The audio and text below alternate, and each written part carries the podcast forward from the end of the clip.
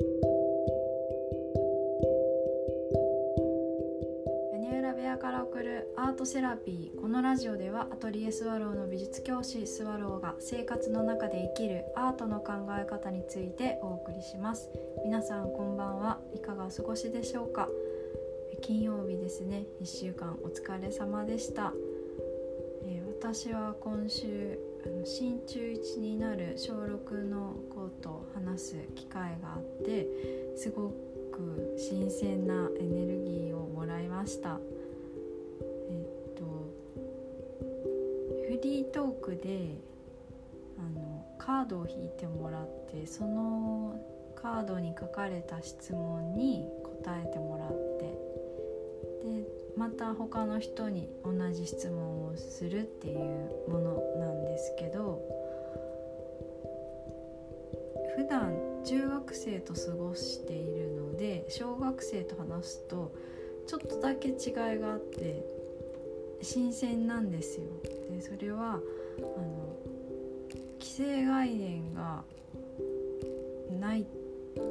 まあ、自由で柔らかいんですよねびのびとしている子でもありましたし私が話した子で「なんでそう思うの?」とか、えーと「どうしてあなたはそれは好きなの?」とかなんかさらに聞きたくもなりましたしあこの柔らかい脳に近づきたいって思ったんですよね。子供だから柔らかいと違うと思うんですよ。柔らかい人って柔らかいまま大人になってもいますしでうんなんか子供って柔らかいがゆえにこう発する言葉とかあと捉えてることがすごくいい時があってで楽しかったんですよその会話が。でそうそそういう会話ができるとホクホクした気持ちが自分の中に宿ってでそれをこう温かいまま持っている状態でさらに絵を描けたりとかあとか勉強したいなって思う時に楽しみながら取り組めたりとかするのであエネルギーってこうやって循環するんだなって思ったんですよね。うん、で今までは子どもたちに自分が教えているという意識があったんですけど本当に最近はその子どもたちとのやり取りの中で感じたことが自分が描く時の支えになっている。支えというかうん何ですかね。こう動機みたいなきっかけみたいなことになっているんだなって分かって。なんかすごく感謝してます。子供たちになんか教えてもらっている気がますますしています。で子供じゃないんだなって思いました。その感じている対象が。うん。なんですかね。柔らかい価値観を持った人っ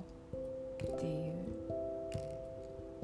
感じがしてで社会的に見るとまだまだ成長の途中にいる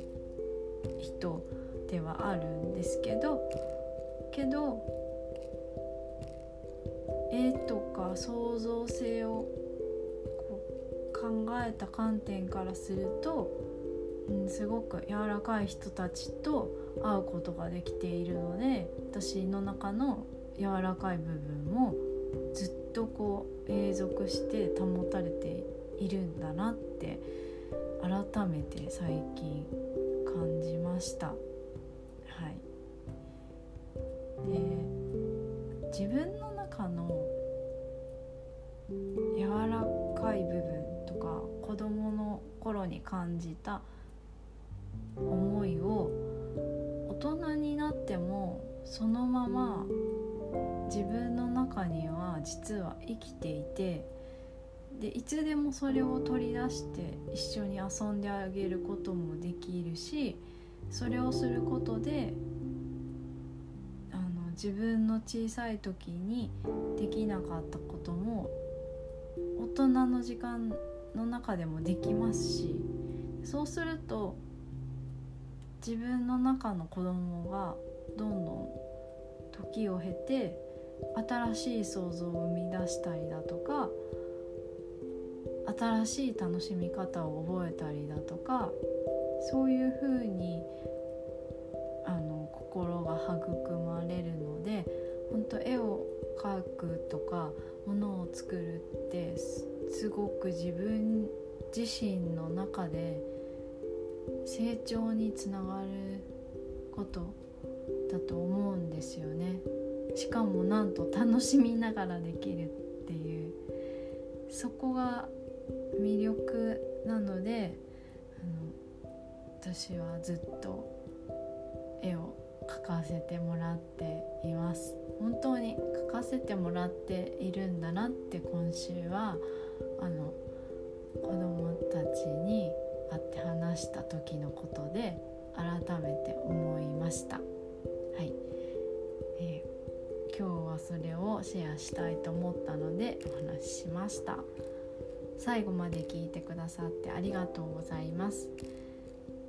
アトリエスワローでは1月の末にアートセラピーを募集したいと思っています。ご興味のある方は公式 LINE にご登録いただきますと最新の情報をお伝えします。公式 LINE の URL を概要欄に貼っておりますので登録お待ちしておりますそれではまた。